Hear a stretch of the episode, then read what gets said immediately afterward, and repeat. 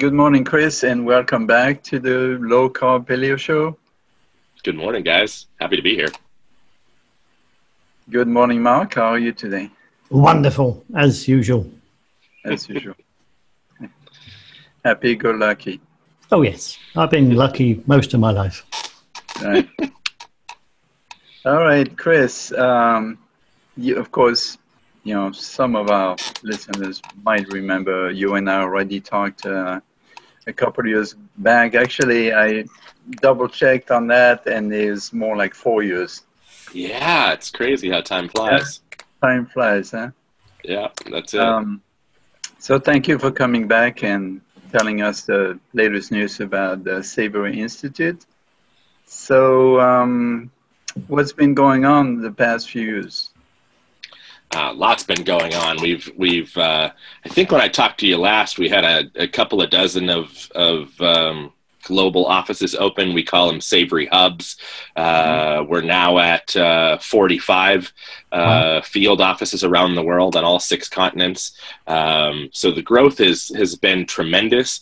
Um, I feel like there's been an awakening to the notion of regenerative agriculture and what that means and um, I think that's that's started to kind of percolate from insiders out to brands, and then is getting to consumers to where regular folks are really starting to understand the concepts that the soil can be the solution to a lot of society's problems, um, and that ultimately our ranchers and farmers are the ambassadors to that soil. And so, how do we start uplifting them and their status and supporting them um, in ways that haven't been done before? Um, farmers and ranchers, agriculturalists have always been society's peasant class. Um, yeah. And I think we're we're finally seeing a place where that might shift for the first time in history. Um, and then and then personally, I've I've been through quite a bit in the last uh, four years. Most notably, last year um, there was uh, a series of wildfires that came through uh, Northern California. Uh, one in the town of Paradise, where right. the entire town burned.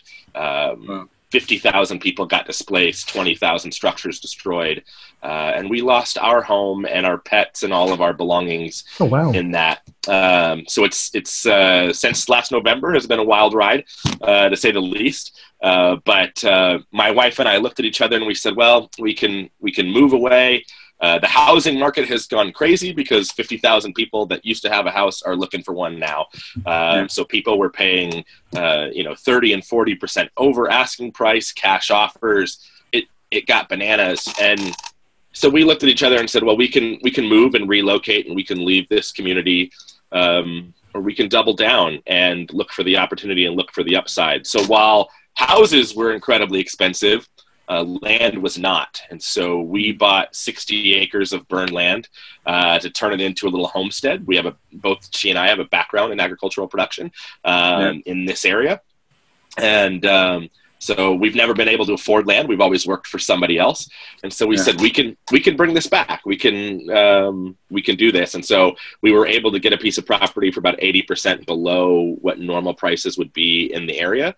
Um, and also get to inject some confidence and capital into our community, even though it's just a little small thing from, um, you know, just a couple trying to um, positively improve our community. But we hope that enough people do that kind of stuff and uh, it'll provide hope to a, a, community that's hurting and still struggling um, nine, ten months after the disaster. Um, right. So it's been a wild ride. So I'm, I'm, we're li- living in an RV now. Uh, funny enough, it's, it's the RV I used to go, um, camping with my grandparents in uh, 30 years ago as a little tyke. Um, and so never thought I'd be living with my family of four in this little 29 foot metal box. Uh, right. But we are uh, loving every minute out of it and making the most of it. So uh, it's been a wild ride since we talked last year, yeah. last four years ago. well, sorry about the bad news, but um, hopefully something good will come out of it. And uh, not only that, but you get to apply what you've been talking about all along, right? Um, on the local local level, and you can also take advantage of the fact that typically burned ground is more, uh, how do you say? It, because it, the ashes and everything. Um, things. It, it definitely is more minerals available, and it's definitely a clean slate that allows things to really express themselves in a new way. Mm, from a work standpoint, it's really interesting that I've spent my career fighting big issues like world hunger and water issues and but but climate change has been a huge part of that. And and there's no doubt that this forest was too dry as a result of climate change. Um, and this fire happened november 8th uh, when when i mean in the states that's you know thanksgiving holiday season. When was that ever fire season? It was never fire season before. And I, I not to overplay that, but I feel like I'm now living to a certain degree as a climate change refugee after having worked on it for my entire career. Um, so it's provided a new level of kind of primal, visceral reaction to the work that we're doing, and we're out of time. We we got to get this right. Um, we don't want more people to go through these kind of disasters. mm. And I suppose fires like this don't help with uh, the atmosphere. No, no, they make it worse. Yeah, yeah. Fire, fire can be a tool in in land regeneration, um, but in a world of the climate change that we're at, it's it's very low on our list at Savory Institute of employing Right. that tool, just because it puts out quite a bit of negative to get a little bit of good. Um, Right. So we try to avoid avoid fire whenever possible. Right, but if I if I remember um, vaguely, uh, if that forest was managed properly and they had uh, burned some of the undergrowth to control fire, it might have not being so bad, right? For sure, yeah. You can you can use two two tools there to control that. Well, three. You can use mechanization, which is expensive. You can use fire, which puts off quite a bit of pollutants, and you could also increase your number of, of browsing animals. So these are grazing animals that eat brush or sticks or woody vegetation. Um, So so we're really doing. My wife and I personally are doing a lot of exploration right now of could we get a very large goat herd going here in northern california to start doing that kind of work and and then instead of putting out pollutants into the atmosphere we'd be clearing all that underbrush and turning it into positive products meat milk leather um, things of that Right. nature Yeah, So- yeah. I heard in Spain they use goats as um, as a natural, you know, um, lawnmower, so to speak. yeah they do it here it just is, it just isn't widespread enough and so we need to start accelerating that and galvanizing it Yeah, going back to the farmers, uh, I personally think it's about time people realize that the farmers are our source of food, and if we neglect them for too long, then we're going to be SOL, right? for sure. I think it's I think it's not only our source of food. We have to remember our source of fiber, and um, ecosystem services is something that's really kind of starting to come into its own, or that we're realizing the farms that are managed properly are actually cleaning our water, they're cleaning our air, they're providing habitat for wildlife, um, and that has real value to society. So, um, just like we were talking about with the fire, that could have been mitigated through proper management if there was a mechanism in place for someone to have a goat herd and have a business and clean that up.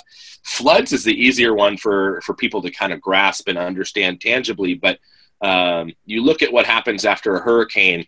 Um, you know how many inches of rainfall or, or centimeters of rainfall um, over the course of a day. And you start looking at some of the best farmers out there and they've got their soils to where they can accept 15 inches of rain an hour.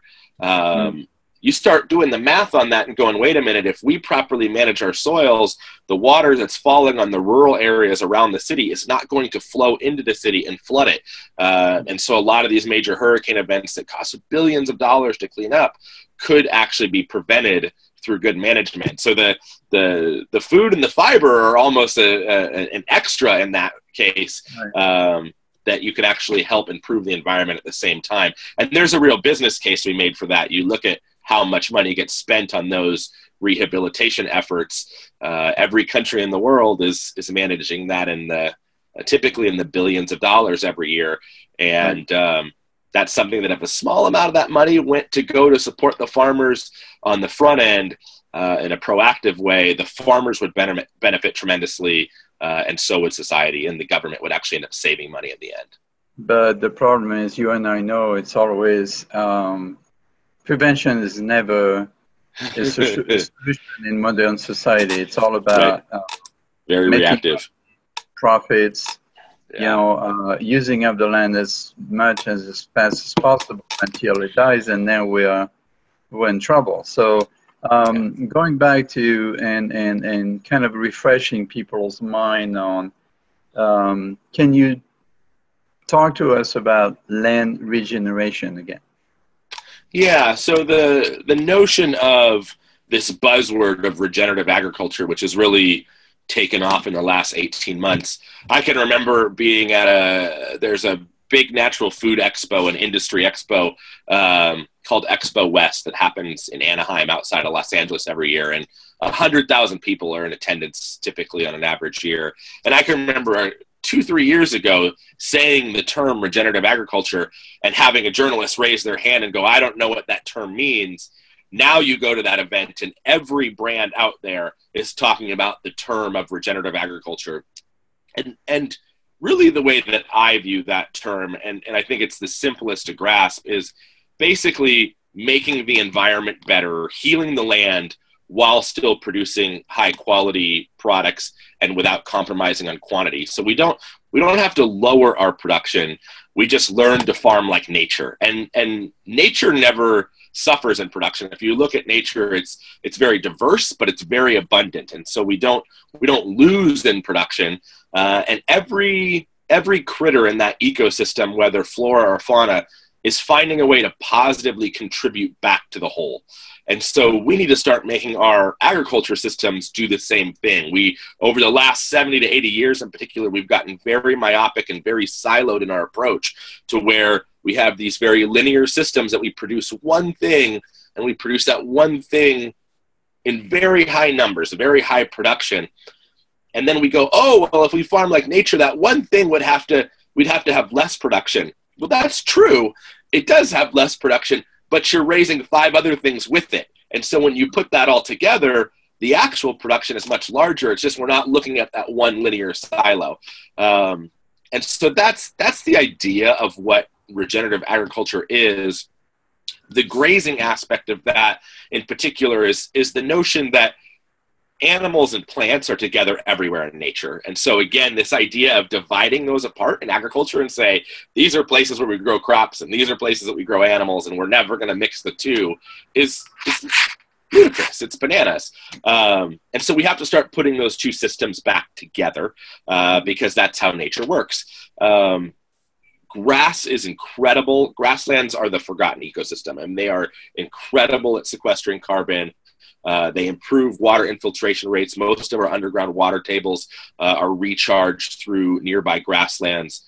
Almost all of the major food growing regions of the world are former grasslands um, that have built deep, rich, fertile soils from being grazed, rested, grazed, rested. Um, and what keeps those that that grazing rested pattern is is predator pressure. So the animals bunch together and they stay bunched and moving all the time. Um, and then a billion people in the world still live on grasslands. And to date, we're really the only major worldwide organization going, it's about the grasslands. The grasslands are the forgotten ecosystem.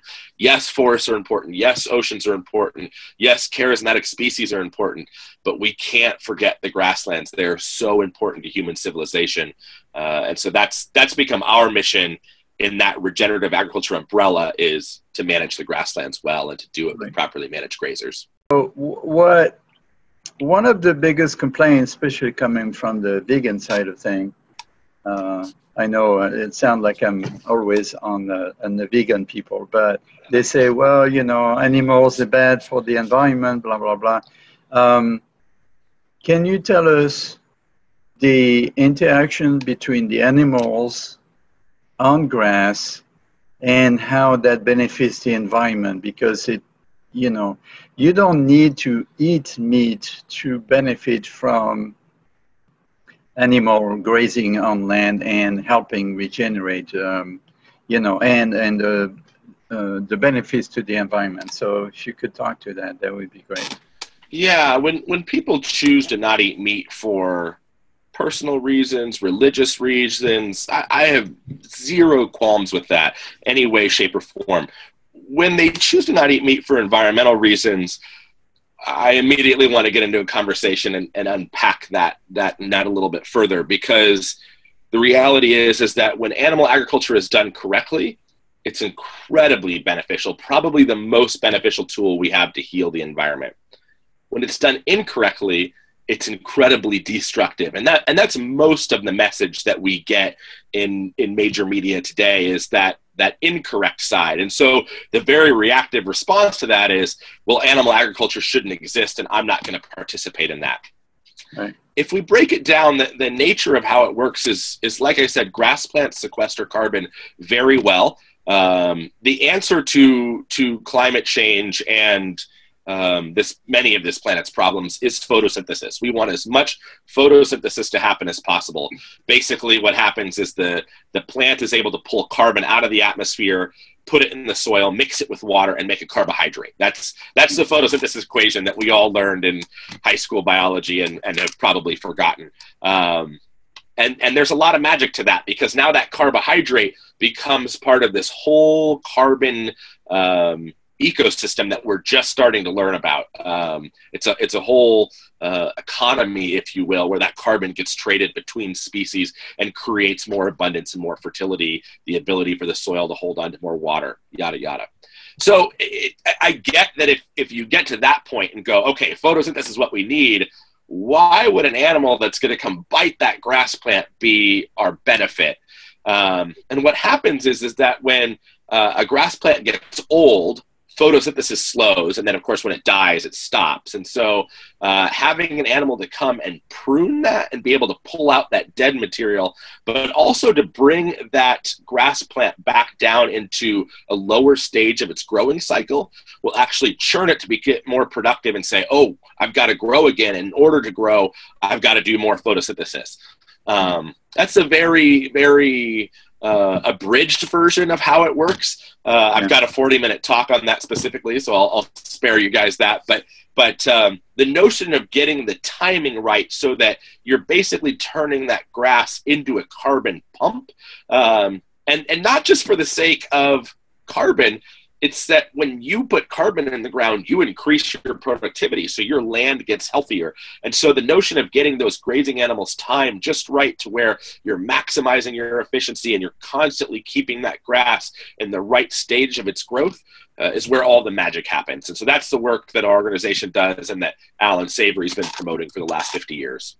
Yeah, the thing that we need to remind people is that carbon is being made out to be the bad guy in this whole thing, but carbon is absolutely necessary for life, and uh, plants and trees uh, thrive on carbon. Without carbon, they cannot grow properly, right? Yeah, carbon is just a matter of, of what pool is the term scientists use, what pool it sits in. The pool of the atmosphere, it's a liability, it's a negative to human life the pool of the soil, it's a benefit. And we have this amazing mechanism of plant life using photosynthesis that transfer it from one pool to the other. So we can take a liability, we can take an asset, we can turn it into a profit. Why wouldn't we do that all day long? Um, so that's that's really what the movement is about. And and you're right, the the notion of carbon being a negative is everything that we hear. We hear about emissions reduction, emissions reductions, emissions reductions guys, I, am I'm, I'm here to tell you we're 30 years late on that. Mm. We are already at 420 parts per million in the atmosphere. Almost all scientists agree we need to be at 350. Many scientists say 280 is where we need to be at. We are way over the line. So here's the part no one ever says. If we stopped burning all fossil fuel emissions right this minute, we are still screwed. It's mm. already baked in. And so we have to stop. It's not a question. It's a matter of how quickly can we do it. But while we're in the process of stopping, we have to also be figuring out how to pull that excess down. Otherwise, the game's already lost. So so we love the people that are working on all the renewable energies and all the things that help wean us off our addiction to this poison that's killing the planet. But we can't stop there, and that can't be where the conversation ends. We have to bring down the excess. Right, right. Um, going back to the farmers, um, first of all, I'm I'm very glad that you have more and more farmers involved and um, interested to uh, into this uh, land generation uh, regeneration. One one aspect of it, which I'm very curious about, is agritourism. I understand you used to be part of that. Uh, can you tell us about it and maybe encourage some people out there to visit some farms so they get to see really real life how things are working there? Yeah, yeah. So, um, so what you're referencing there is is my wife and I helped form the agritourism codes for the state of California to say this isn't a petting zoo. It's not. It's not a bed and breakfast it's it's something in between and so to allow that to be able to start taking place so we put uh, a series of cabins on our farm we started an education program for school students um, we were very early on in that movement now in the work that I do with Savory, we're helping to support that globally. So uh, we work with an amazing organization that comes top of mind. Man- many of our field offices have an agritourism component, um, but we work with one in the Masai Mara in Kenya uh, called House in the Wild that has this amazing location that really is about the experience and, and getting people to start viscerally experiencing the land. You know, we're the most ecologically illiterate society of history. Right. And we're finally getting to a population that's craving connection back to the land, craving connection back to authenticity, uh, because we realize, I think, at a very primal internal level, society's feeling that we are out of balance. We're not supposed to live in concrete jungles and stare at a screen all day. We're supposed to experience life and get our hands dirty. Um, and so, this idea of agritourism is taking off around the world. Uh, and it's amazing. Yes, absolutely. Um, you can Google it. There's all sorts of resources out there. Uh, you can go on the Savory Institute website and start going to our hubs. Many of them have a page specifically about agritourism. We have a program called Journeys where we take people around the world and expose them to um, these operations that are doing things right. Um, but one way or another, yes, go find a place to go visit the land, take your kids there. It's an amazing way uh, to build memories in in a way that is different than and i'm not knocking a trip to disneyland um, or any of those kind of amusement parks but it's it's so different um, and will change your life. I still get letters from people that came and visited our cabins when we started them um, almost 10 years ago now and say it changed their life. These are kids that are now grown and they find a way to reach back out to us on facebook or find us uh, and right. say it was life changing for them. Um, if you want to do it, it will. Uh, Disney and all of these parks are artificial um, entertainment, so to speak, and there's nothing like exposing kids to nature yeah.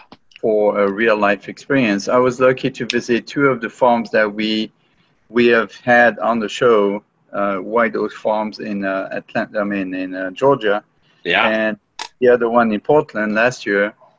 And it's just uh, wonderful. I didn't stay the one uh, in Portland, but I actually stayed for a week at the at the one in Georgia. Yeah, and I've stayed there too. You you step out of the this little cabin and uh, you're surrounded with chicken and, and, and goats and sheep, you know, yeah, uh, just cool. roaming around. They don't they don't even pay attention to you, you know. Um, was a little concerned even at one time because I was surrounded by chicken. As I was like, you know, being a city boy is like, are they going to attack me and pet me? attack the chickens, yeah. yeah um, well, you never know, you know. And, and, right down the road from you in Fredericksburg, uh, there's Roam Ranch, which was started by Katie and Taylor, who started Epic Provisions. Yes. Um, and so they've started a ranch now, and it has some opportunities for people to go out there um, and and and experience. They've they've put a bison ranch in, and they've only been managing it for maybe 18 months, maybe maybe it's less, maybe a year, um, and already. No, I guess it's longer than that, 18 months. Um, and already seeing the fence line comparisons of their neighbors that are farming conventionally and the work that they're doing with the bison, it's incredible. I mean, it's really incredible. Yeah. I didn't know. I didn't know about that. Um, yeah, that would be a good idea for a weekend or for a week off. For sure. Um, I, I guess I'll need to. Do they mention that on their website somewhere? For sure. or- Yeah, it's Roam Ranch, and I think it's roamranch.com. Um, Yeah. But yeah, they've got options to come out and stay, and then they also do um, hunts. So they're trying to get people back into authentic old world hunting to where it truly honors the animal, and then you and then you utilize the whole animal as well. And so uh, it's it's a really incredible program they've put together. I've Right. I've been there three or four times, and it's just stunning. Like Mark would say, that's not really my cup of tea. Yeah, right. you don't I- have I to do know- the hunting thing. I know we need to kill animals to eat them, but Yeah. I don't want to kill animals. I, right? Yeah. yeah, I, I would go on a photography safari anytime Sure. because the the the hunt is similar. It's Yep. just instead of shooting a gun, I'm shooting a camera, which is Camera. a whole different. Um, no, I don't. I don't like killing animals. So, um, you know, as long as they provide me breakfast, I'll probably uh, show up. One. I, I, I did stay on the I did stay on the Dude Ranch uh, a few years ago, and there was longhorns just outside the cabin.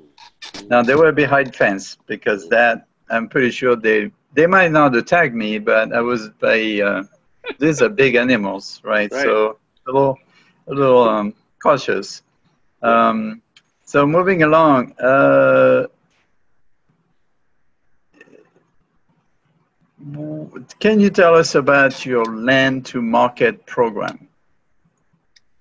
Yeah. So another thing that we've done in the last few years since we've talked is we've we've launched this program called Land to Market, uh, and it's based on the idea that that we had we had producers starting coming to us and saying, "Listen, we're healing our land. We're we're it's it's you can feel that it's different. We're many of them are even doing measurements and saying scientifically we can show the health of the land is improving." but there's not a program in the marketplace that that speaks to this. Um, there's a lot of great programs out there that say, "Oh, we don't use chemicals, and the labor is treated fairly, and the animals are treated fairly," um, but all of them just infer to the land getting better. None of them actually speak to it directly or measure it or, or track it over time. The same time, we had brands starting coming to us, and and Epic Provisions, who I mentioned, has been a, a pioneer in this. In fact, um, it was an early partnership between us and them that really brought this program to fruition. But we had brands coming to us saying, "Okay, you you work on six continents, all habitable, all six habitable continents. You've trained tens of thousands of people over the last 50 years. You're very connected with the the best of the best of ranchers and farmers. How can we start engaging with that audience?" And we thought, well, yes, we've trained tens of thousands of people, but but now you're asking us to vouch for them, to to vet them, and that's that's not something that we really had a mechanism in place for. Out of those conversations came a program called Land to Market, where we said, okay, instead of creating a certification that checks practices that says, okay, if you do this, you do this, you do this, you do this, you're in the program. And really most most practice-based certifications are a lot of list of here's what you're not allowed to do, not so many of here's what you should do. But nonetheless, we said we can take that a step further and rather than telling producers around the world what they should be doing, why don't we just go measure their outcomes? And we'll measure their outcomes in a way that there's benefit for them in seeing what's happening to their land and their resilience. And there's benefit to society because we can measure those ecosystem services that I mentioned earlier. Um, and so what we put together is a way that we we can track real empirical results. So now, for the first time in history, a consumer can pick up a, a package, a product that says this product made the land better as a result of how it was produced, and we have quantifiable empirical data behind that. Um, that quantifiable empirical data is part of a, a, a protocol that we call EOV or Ecological Outcome Verification. Um, and it's the first outcome based verification in the marketplace. And what we're looking at is we're looking at a whole myriad of things. So, so just like we were saying, it's it's not just carbon; it's the broader picture that goes with carbon. So we're looking at soil organic matter and carbon, but we're also looking at water infiltration rates, the ability for the soil to hold water. We're looking at biodiversity, so biodiversity of the microbes in the soil, biodiversity of the different plants, tracking wildlife populations. We're looking at all of these things together because, yes, carbon is important, but water follows carbon and wildlife follows water. Um, and so when you look at the whole thing together, it's a much more comprehensive look at ecosystem health. So that's the program that we've built. Um, and now we have our first products going to marketplace. So because we started working with Epic first, they now have soon to be three products in the marketplace. They launched their first one last year that are all coming from farms that are verified to be regenerative. That means those farms are getting better while still producing those high quality products. Um, and then we've got about 20 or 30 other products with other brands in development. Uh, the program works outside of just food. We're working in meat, dairy, wool, leather, and cashmere. Um, so all products coming from ruminants or, or grazing animals, um, but looking at the whole myriad of products that come from them. Um, so that's that's been really exciting. It's taken up most of my time for the last two years, uh, building out that program, getting the right partners engaged at the brand level, uh, getting our hubs supported with uh, trainers and monitors, um, getting local brands so that the mom and pops are supported uh, in this and being able to move forward um, and getting the program off the ground. So it's taken a bit to get there, but but we're doing it now, which is super exciting. No, no. I think it's great, and uh, you're doing great progress. Um, uh, besides Epic, who uh, who are your partners? So we have dozens of partners at the local level. So this is somebody that you know buys from one region and sells in the same region. Um, so like White Oak Pastures that you mentioned, not mm-hmm. only are they a savory hub, but their brand is a market partner to the program. But the bigger brands, and I, I say that because I don't want to give people the idea that this was a something that we designed for big business, but we do believe that some of the bigger players can be part of the solution, um, mm-hmm. and that there are some very consciously minded larger businesses that we we want to be involved with. And so it's a little bit of a invite only. We are very particular in which groups we invite to work with, but the brand partners that we have currently at the national or multinational level are Epic Provisions, of course, Applegate, um, so we're Applegate that does the lunch meats, the cheeses, the hot dogs. We've got a lot of products in development with them right now. Uh, they have a new sub brand they've launched called the New Food Collective. Uh, so we're primarily at this point working through that that sub brand. Um, we've got Union Snacks, which is a new up and comer. Um, I think your audience would be very interested in this. They do a um, they do a a bar which is nuts, grains, and like beef jerky mixed together. Um, mm-hmm. So for the paleo crowd, probably not what you're looking for because the grains. But they do a charcuterie product where it's basically um, very high end sausages that get dried into like a chip. Um, and I guess companies have been trying to figure out how to dry sausages into a chip for a long time, and these mm-hmm. guys figured it out. Um, so that company is called Union Snacks, uh, okay. and they're just getting products into the marketplace. Uh, we also work with um, Zuke's, which is a pet treat company uh, that's actually part of Purina Nestle. Um, but again, so how can we utilize the whole animal? How can we honor the whole animal?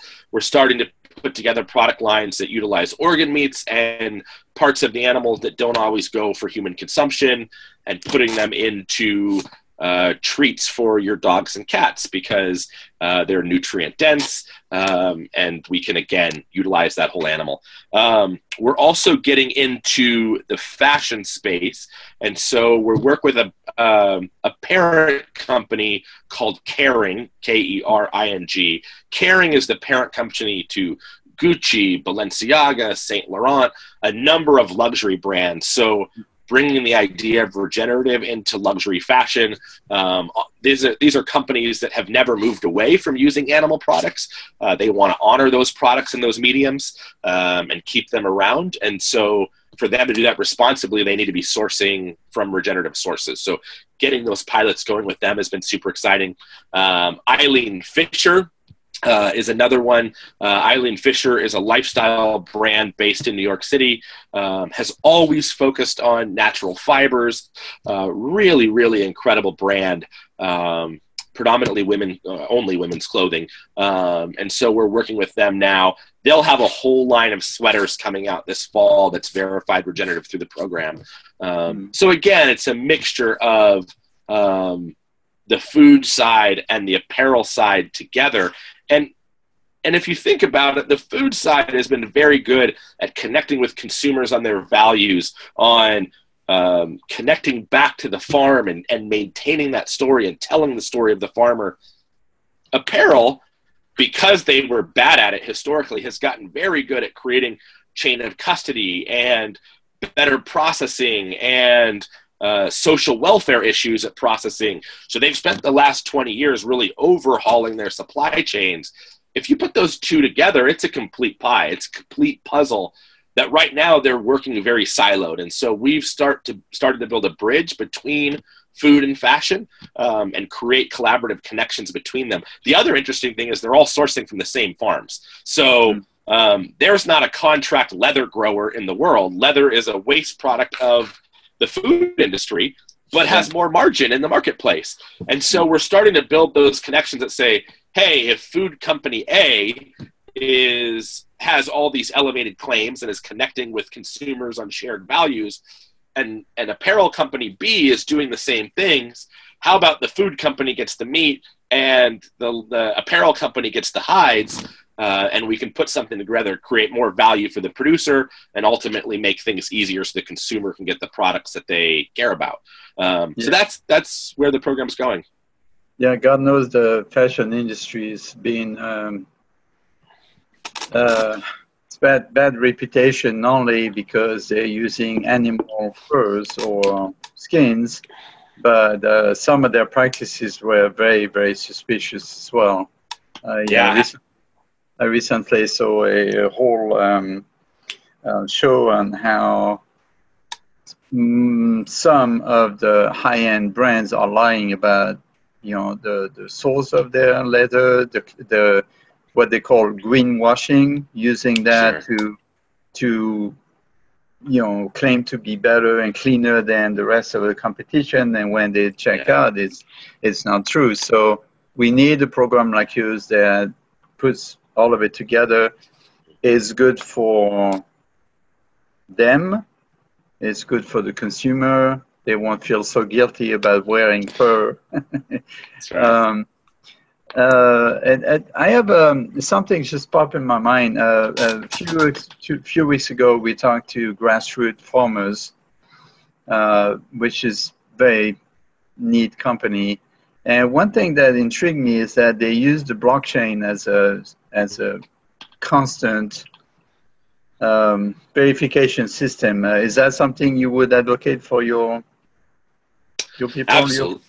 Absolutely. The, the beauty of blockchain is that you you can transact money along with uh, maintaining all sorts of records with it. And so to be able to utilize that tool to not only maintain information all the way back to the farm, but also provide that what they call I've used this term already chain of custody to show okay it went to all these different processors and along the way here's how we know that the the product didn't get commingled or um, adulterated in some way along along the supply chain um, right. amazing without a doubt there are some challenges with blockchain as well in that many companies feel like processing is their IP, it is their intellectual property, it is their point of difference. Um, and so they tend to be fairly proprietary about it. And so uh, my understanding of blockchain is that is that a smart person could figure out what somebody's transaction ID is. And then once they know what that ID, what that identification number is, they can start to figure out everywhere that, that company transacted and start to figure out who their who their processors are and how that works. There, that there, actually, uh, on that subject, there are actually a, a few companies that um, actually known to be hack proof. Uh, Monero is one Wonderful. of them. Cash, for example. There's um, at least half a dozen companies that uh, pride themselves in their uh, not just secrecy, but the fact that uh, the the the blockchain is is non-hackable. So That's awesome.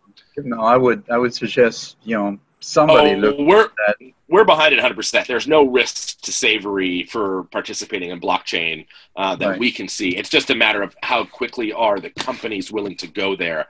Um, Yeah. And you have to understand that uh, apparel is very different than food. If if you if you make a new sausage and you have great branding and all that, okay, sure. Over the course of the next couple of years, if you're really good at what you do, people are going to start to mimic your recipes and your branding, and it starts to look very similar and kind of a knockoff. But in apparel, if you come out with a new cashmere sweater, you're six weeks away from somebody out there, and I think we all know the big country out there that tends to kind of people off. But you know, you're six weeks away from the same product being in the marketplace um, that's almost indistinguishable. The difference and the thing that you can hold on to is we have better quality sourcing and better quality processing, and so Mhm. apparel looks at things very differently from that regard. So, so that's awesome that there's companies that are quote unquote hack proof. Um, it now just becomes around the the companies understanding that and building trust with that. Um, but we have conversations about blockchain on a weekly basis, so it's And they definitely where we think it'll head. it's a huge growth. Um, there's huge growth in that, that whole environment, the whole cryptocurrencies sure. and uh, blockchain and so on. Um, another silly question, um, which sort of relate to what you're doing. What do you think as uh, about hemp as as a crop, regenerative crop, usable for fiber, not um, and maybe CBD oil, but fiber to replace for I don't know all sorts of paper products and even clothing and so on. Clothing. Yeah. Um, does is is there a future in that? Do you believe in that, or is it kind of a fad right now? for sure. Um, yeah, so I don't have huge experience with with growing hemp. Uh, Mhm. every any experience with growing hemp. Everything I've looked at certainly looks amazing. If it holds up to even half of that, it's there's no reason that we shouldn't be growing hemp all over the world. Where I would like to see that happen is to where the hemp is planted in a polyculture of other species, and that we're using animals to prepare the field and also remove uh, any sort of crop residue or stubble afterwards. And that's where I think we really turn that cycle. The, the probably best example of that in, in North America is a farmer named Gabe Brown. Um, and so people can look him up. He's got amazing YouTube videos out there. Uh, he manages his animals holistically, but he's, he's preparing for these crops that he grows with them. Um, the, I, I, I was talking to a farmer a couple of weeks ago who's getting into the hemp space, and even in our local area, I just saw a sign the other day on the side of the road that said something about the future of hemp. But then, and it was a it was a new hemp field. It's the first time we've seen that. But the tagline underneath the sign said something about uh, we're not growing it to smoke it or something like that. And at first, I thought, well, that's such a weird political statement. Then I realized the farmer probably doesn't want people coming in and trying to steal his crop because they think Yeah. they're going to get high. um, so it's it's a it's an interesting crop that it's so politicized, but I see nothing but hope for hemp and and clothing in particular. I think is it's just starting to emerge. There's some major players out there like Prana that's starting to use hemp in their blends. Uh, I have a whole line of, of hemp clothing that I that you know my wife and I wear that that we love. I think the performance is is stellar, but I think it's again getting that that mixture right with the whole regenerative agriculture story that having the animals in there. Um, oh, and I know what I was going to say. The other thing that I that I um, I heard from a farmer the other day is that um, genetics are such a play right now. So uh, cannabis, when it was black market, was was all about, of course, THC and growing um, the blends that get you high and really high. I mean, the THC Right. con- concentrations, everything was about higher and higher THC. Now we're Right. starting to see that come down and say, well, maybe we need THC and CBD blends, and and even I've heard growers start to talk about heirloom blends. Mm. But then you get over to the hemp side, and the whole market's being driven by CBD. So all the strains are going towards CBD. And this farmer friend of mine was like, I want to grow hemp for fiber, and I'm trying to do it. But finding genetics, finding seeds that are that have been selected for fiber, mm. isn't available. And so there's a whole notion of like pioneers that are now starting their own seed saving and collecting for these new attributes. But uh, to me, the fiber market, even though it's not the biggest now, will probably become the biggest volume of cannabis species production um, right. will be around the fiber. And, and I yeah. think that's great that it's driven by the other uses. Or a combination of fiber and CBD oil. Uh, oh, of uh, course. Texas um, has very, so far, very strict laws regarding this. I have still mm. haven't found a hemp farmer around here. I, I would be uh, interested in being involved in that. But I hear Canada is way ahead of us on that. Oh, without a doubt. Yeah, yeah, without a doubt. And and Canada doesn't get included in enough of the discussions around regenerative agriculture, but I think very much in a Canadian way of kind of soft spoken and polite. I think that they're further along in a lot of these discussions and they just don't they don't toot their own horn. They and so they've been kind of left out of a lot of the conferences and and global discussions and I I think that's a miss. I think we need to be looking at Canada more closely. There's some really cool things happening up there. Yeah, definitely talk to those guys and, and bring them out uh, of the, yeah. uh, from the shade. Yeah, right. so uh, you did mention that Epic has uh, a few products on the market already, uh, and then you mentioned the snack company. Uh, who else? is there some kind of a logo or stamp that we should know about? Yeah, so every product gets a gets a seal on it that says "Land to Market" on it. Um, and so the product in the marketplace right now, like I said, we just have the one at the moment and a few dozen in development. Um, but it's Epic's Beef Sriracha Bites. And so if you go on their website or go in the store, uh, you can get that product and you'll see the seal on it. Um, mm-hmm. And then, like I was saying, we have a whole line of sweaters coming out in a couple of weeks. They're actually ready now. It's just not sweater season yet. Um, yeah. So as we get into cooler weather, those products will start to show up as well through Eileen Fisher. Um, and then like I said, Applegate's got a bunch of stuff coming out through New Food Collective. We've got products in development with Zuke's for the, the pet treats. Um, Kering, we're working with them on all of their um, sub brands and luxury fashion. Um, so it's and, and then the other one, Union Snacks that I mentioned. Uh, they're all coming along. So it's it's a really exciting time. Mm, good, good, good. I think I'm done for my questions here, Mark. Yeah, I mean, it's been a thoroughly interesting conversation as we come to expect from you, Chris. Um, most of my questions really relate to sort of the first part of, of our discussion. Um, now, you did mention that you've gone from something like 25 Savory Hub, Savory Institute hubs four years ago to 40 plus now. Mm-hmm. Yeah, 45, what, yeah. What's been the, um, the reason for that sort of almost doubling? Mm-hmm. Yeah, you know, if you would have if you would have talked to me 20 years ago i started getting interested in regenerative agriculture in 2002 3ish um, that's when i first met joel salatin uh, it was before he became famous it became he became a mentor of mine he introduced me to michael pollan um, I was I was in an early wave of this. If you would have told me then, though, back in 2003, that we would have a global cadre of producers that are focused on regenerative outcomes, I don't think I would have believed you. The acceleration curve that we've been on for the last 20 years has been incredible. Um, I often talk about how in my own community I felt like an island. I felt like a single player by myself doing crazy things at scale, but everybody was like, who are those nut jobs over there and why are they farming that way? joining the Savory Institute and, and, and helping build the network, I realized that it's more of an archipelago, that there's little islands everywhere, and we are now connecting each other together. Um, and we're reaching tipping points. We're, we're moving forward in an adoption curve in a way that we're getting those exponential results. The other side of the coin, though, is part of that acceleration is because of the acceleration of climate change and the issues that we're seeing around the world. And the fear and the real impact that's having uh, on society. And so people are waking up and saying, I have to be a, a part of this. Um, and now it's a race against time to say, hopefully, we're not waking up too late. Hmm. Is it also true, though, that regenerative, a regenerative, regenerative, that thing that I can't say? You're not alone in that. regenerative. I'm going to give up. That type of farm.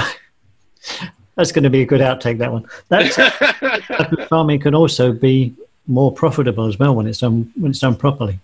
For sure, I think the real opportunity, like we were saying earlier, is the real opportunity is to open this up to producers to get paid for the positive outcomes they make for society. So, so yes, we want to still produce high quality products for consumers, but create all new value streams for producers to where the consumers don't necessarily bear the brunt of that, but to where governments and agencies and even brands are paying a producer for the good work that they do to society. And and that's and that's the hope to create those new value streams. So yes we have a consumer base that's waking up uh, but we also have governments and ngos waking up in ways that they haven't before and really looking at this creatively. And for the first time in my life i'm hopeful that that producers could be elevated to a higher level than they have historically. Yeah but I mean, let's look at costs a minute as well. Um, not only could it be more profitable for the producer, for the sort of the whole supply chain, I guess.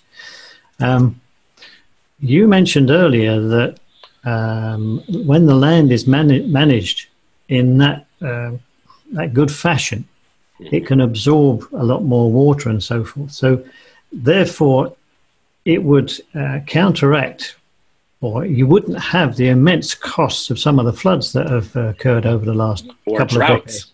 Yeah. Yep. Yep, it goes both ways. Yeah, you build resiliency on both ends. So, so yes, the value prop to producers is huge because our value prop to producers for decades was you increase your production. It's very typical for us within the first three years of working with producers to double their production. We do that in two ways. And the, the first way, we, we find inefficiencies in their system. Mm-hmm. Most farmers by nature, because the environment is complex, they, they act very reactively. And so you go out today and go, hmm, do the cows have enough feed or not? Should I move them today or move them tomorrow?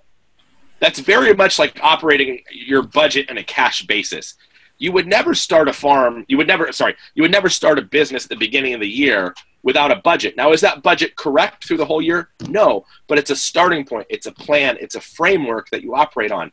What we're doing with producers is we're doing the same thing. We help them build a grass budget and a time budget for how many grazing days you have. And what they find when they do that is all these little reactions they made throughout the year actually got their timing off. They're coming back too soon, or they're letting the, the grass get too long and too rank, and they're coming back too late. When you stay on task and you stay within that budget, all of a sudden you're hitting peak performance and so, step one before we even heal the land is just overcoming those inefficiencies by building a proactive framework. Now, that framework is also triple bottom line. So, in addition to the, the profit pieces, we're layer, layering in social and environmental goals as well, so that you have something that you can leave your children, so that your family, um, you know, like dairy farmers, it's it's because you're tied to milking twice a day they often never take vacations. They, they often miss major events for their family.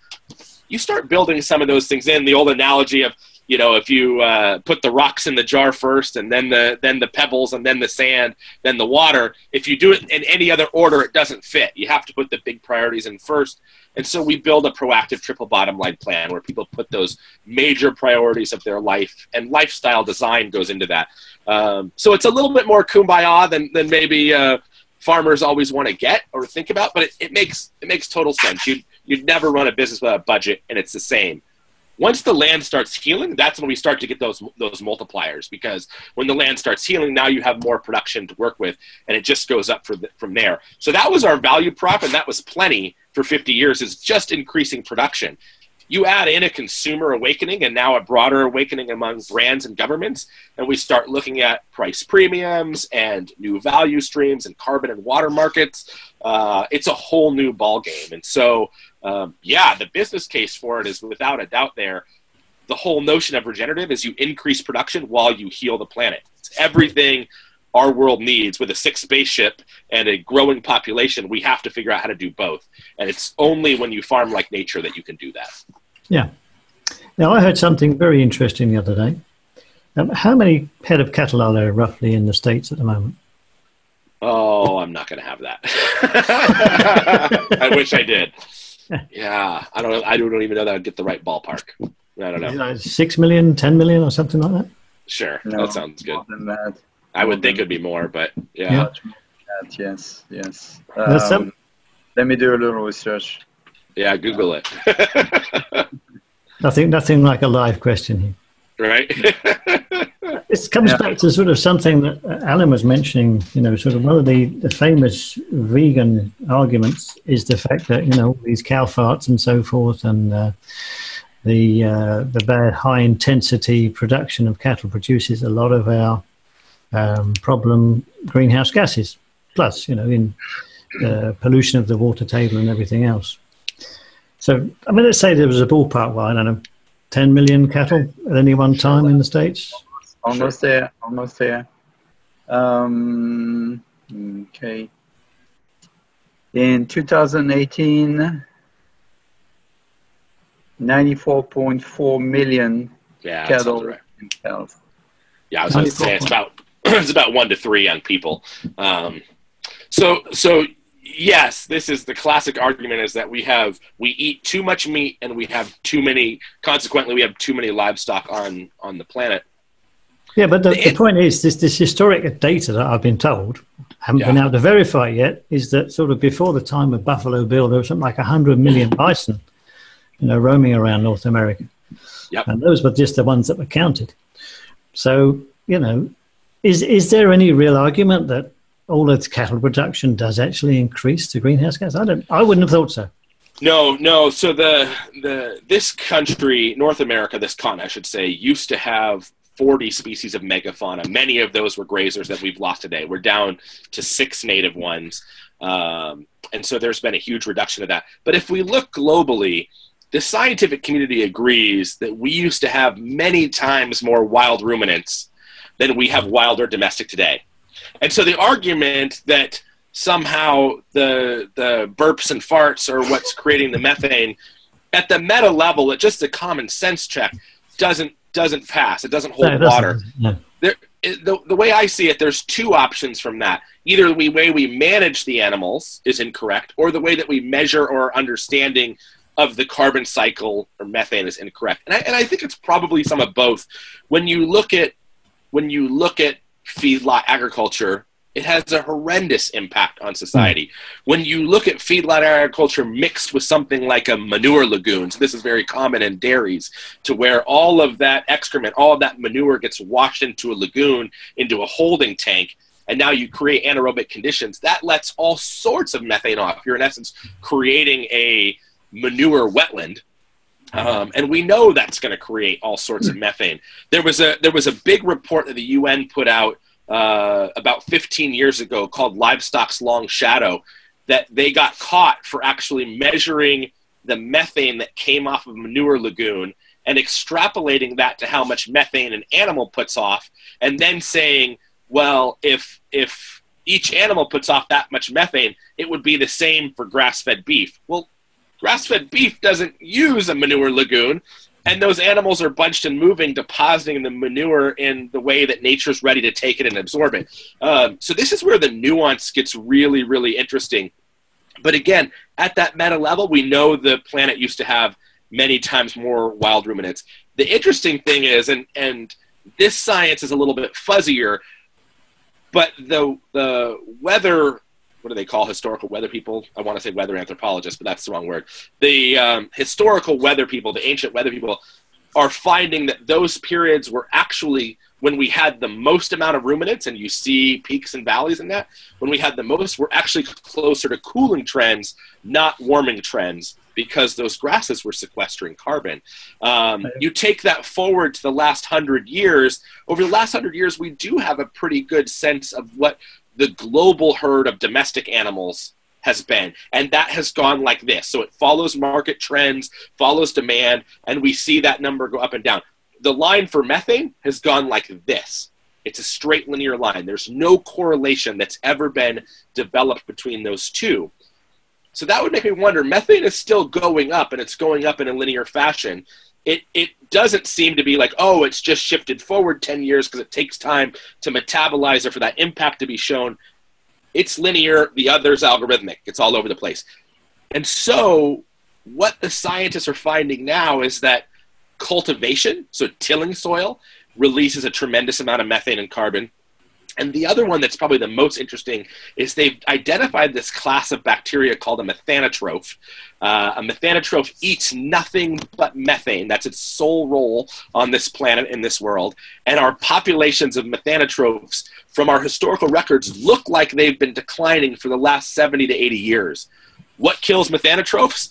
The, the science is still out, but the early signs show that it's probably salts in in synthetic fertilizers, in inorganic fertilizers. It's the salts in there that's killing them off. So our cropping practices might be greater to blame for climate change than than certainly animal agriculture. I don't think the evidence there holds up. Um, and the interesting thing about cropping, when you divide the two apart, for some reason, cropping always gets a free pass. That that oh, if, if, if we're if we're farming tens of thousands of acres of soy because it's a plant, it must be okay. I mean, we can get into the whole impossible burger debate here um, of a highly. It, there's nothing more highly processed than that food, and there's nothing more industrial in the way it's farmed than that product. And somehow, it's been given the free pass that it's it's better yeah. for the planet, better for us. It makes no sense. But the thing that's never made sense to me is that if you think of cropping at its a very base sense, you're scraping away an ecosystem and trying to micromanage a new one. Yeah. Ranching, you're trying to fit animals into an ecosystem, and even the worst of producers are are just for their own for their own self benefit are trying to keep that at status quo so that they can come back next year and do it again. And so it's a much more functional ecosystem over here than you have over here on the cropping side. And yet, for some reason, we all go, this is the one that we should all be leaning towards, and this is the one that has a smaller impact. It's never made sense to me um, from a common sense standpoint. I have a comment regarding the burping and the farting. farting. Yeah. um, what people don't realize is that the way the animals, the industrial animals, are fed, they are fed typically soy, corn, alfalfa, and uh, soy and corn are not digestible by ruminants. The system is not designed so that creates gas, and the gas has to go somewhere.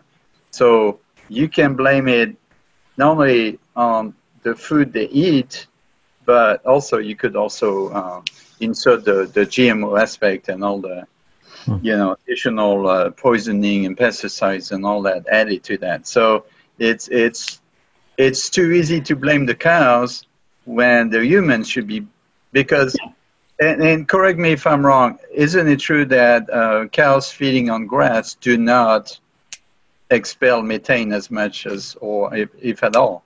Then, uh, yeah. The interesting thing is, is that a cow's rumen is is a sauerkraut crock, and right. and modern society has been treating it as a distillery. So we're dumping corn in there and fermenting the corn and going, oh, that's weird. The animal's sick, we're sick, and the environment's worse off Whereas it was designed to take roughage and cellulose and break that down, which is an amazing task that the world needs. You you you go into hill country and try to grow crops there. What are you going to do with that land other than have it grazed? And if it's grazed, don't you want it to mimic nature? So so yes, you're spot on. Their diet is a huge part of that. Um, it's it's not that, that animals that eat that eat grass don't expel methane the interesting part of the puzzle that no one ever talks about is that grass does this amazing service of sequestering carbon but if the grass is never eaten and it just dies in the ecosystem on its own so no no ruminant was around to eat it the same microbes that are in the animal's rumen are in the soil and those same microbes will break that grass down as it as it as it uh, decomposes in that environment and they release the same methane. It's just the nature they poop out methane, and so the same methane comes out.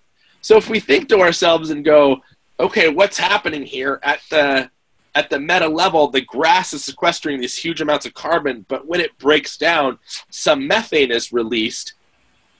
The real missing link is that the check and balance to that in nature is these bacteria, the methanotrophs, that would have eaten that methane right there in the ecosystem and turned it back into another carbon compound and released it back into that carbon economy below the soil that we're just learning so much about. Um, that that gets pretty nerdy and deep in the weeds, and, and hopefully your listeners haven't checked out at this point uh, that we've gotten too nerdy on this. But um, we've missed the boat. I mean, again, we're such we're a species that by nature the way we think is to distill things into linear, myopic silos. And we've done the same with our research as we've done with the way our agriculture is produced. We have industrialized research, industrialized science and we're thinking very reactively. We're not looking at the bigger picture. Yes, methane is a problem, but it's part of an ambient cycling. And when that system is in check, it's not a problem any longer. And that's the part that's been broken. So, yes, cows release methane as part of that system, um, but they're not the culprit of what's gone wrong. It's actually this bacteria that's got gotten out of check, and we need to figure out how to bring them back into the system. Yeah. I mean, we've got no risk of our listeners checking out. They are fortunately a very intelligent, well informed bunch on the whole. Excellent. I love it. I love it. We can nerd out all together. Oh, we can. We can. that's wonderful. Super. Well, that's all of my questions. Um, is there anything that you want to tell us that we haven't asked you about yet? No, that's never a challenge with me. I, I've been oversharer, not an undersharer. I think was quite evident by this interview. Super. Yeah, so, no, where, where, where, can people find out more about the work you do and uh, the work of the Savory Institute and so on? Yeah, to learn more about everything we talked about today, whether it's uh, Savory Hub or just the process of how we're engaging with ranchers or that land to market program um, and all sorts of other cool stuff, you can go to our website, which is savory.global. Uh, so we got super cool and chic and dropped the whole .com .net notion. Some people get confused by that. If you're confused, you can still go to savoryinstitute.org uh, or savory.global both will get you there. Uh, we've got all sorts of great content coming up there all the time. So yeah, check it out. And of course, you, you are open to farmers of any size coming and finding out about things as well, aren't you? We're totally scale agnostic. The principles that we um, teach and employ uh, doesn't matter if you have one acre or a million acres. Uh, it still works the same way. Excellent. Alain, I think it's probably time for you to do your famous bit. Rosie. So here we go. Thank you again, Chris, for being on the Low Carb Paleo Show. And uh, as we say in Texas, à votre santé, yo. well, thank you for having me, guys. It's been a pleasure again, and I look forward to doing it again soon. It's been brilliant and interesting. Thank you again, Chris. Likewise. Yeah. So thank you. I,